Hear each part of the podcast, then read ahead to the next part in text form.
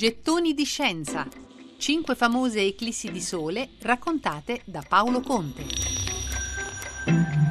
28 maggio del 585 a.C. Sulle sponde del fiume Kizilima, allora chiamato Alis, nella Turchia centro-settentrionale, due eserciti si fronteggiano. Scrive Erodoto nelle sue storie.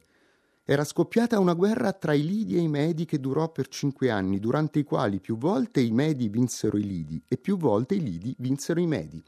E combatterono anche una battaglia di notte. Infatti, mentre essi, con pari fortuna, proseguivano la guerra, nel sesto anno si scontrarono e nel corso della battaglia il giorno all'improvviso diventò notte. Talete di Mileto aveva previsto agli Ioni questo fenomeno, indicando quello stesso anno in cui effettivamente avvenne. Quando i Lidi e i Medi videro la notte prendere il posto del giorno, cessarono il combattimento e si adoperarono entrambi perché si facesse tra loro la pace. Dunque un'eclisse eh, di sole impressionò talmente i belligeranti eh, da farli desistere a proseguire ogni ostilità, forse nel timore che quel conflitto non doveva essere ben visto dagli dei. In effetti tutti i popoli dell'antichità hanno sempre interpretato la sparizione del sole come un segno nefasto o come un pauroso avvertimento mandato dal cielo. Interessante anche l'informazione che Erodoto ci fornisce sulla previsione di quell'eclisse da parte di Talete. Se la cosa fosse vera, si tratterebbe allora della più antica previsione di un'eclisse solare di cui abbiamo notizia.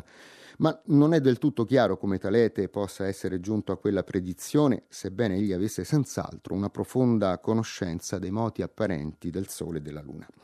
L'importanza dell'eclisse del 585 a.C. e di tutte le altre eclissi avvenute in un lontano passato e delle quali abbiamo testimonianze storiche sta nel fatto che esse ci hanno fornito una prova del rallentamento della velocità di rotazione della Terra. Se infatti con un moderno sistema di calcolo impostato sull'attuale periodo di rotazione del nostro pianeta risalissimo al 28 maggio del 585 a.C., scopriremmo che quel giorno l'ombra della Luna si sarebbe certamente proiettata sulla Terra alla stessa latitudine della Turchia, ma spostata più ad ovest di 75 gradi, cioè in pieno Atlantico. Questa discrepanza si spiega col fatto che la velocità con cui gira il nostro pianeta non è costante, perché le maree tendono a frenare la rotazione terrestre, col risultato che si verifica un aumento costante della durata del giorno di meno di 2 millisecondi in un secolo, una quantità di tempo esigua che però si accumula nel tempo e così, 2600 anni fa,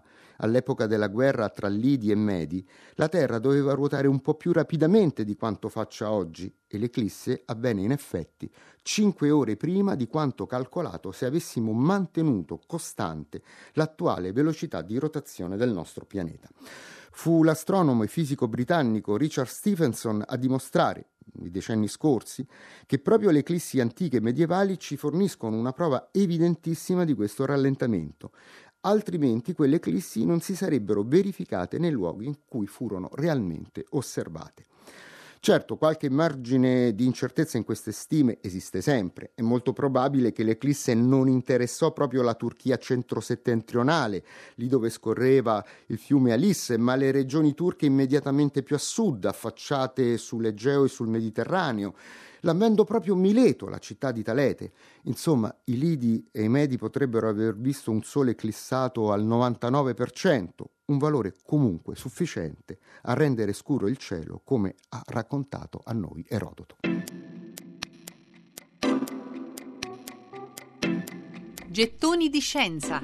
Cinque famose eclissi di sole raccontate da Paolo Conte.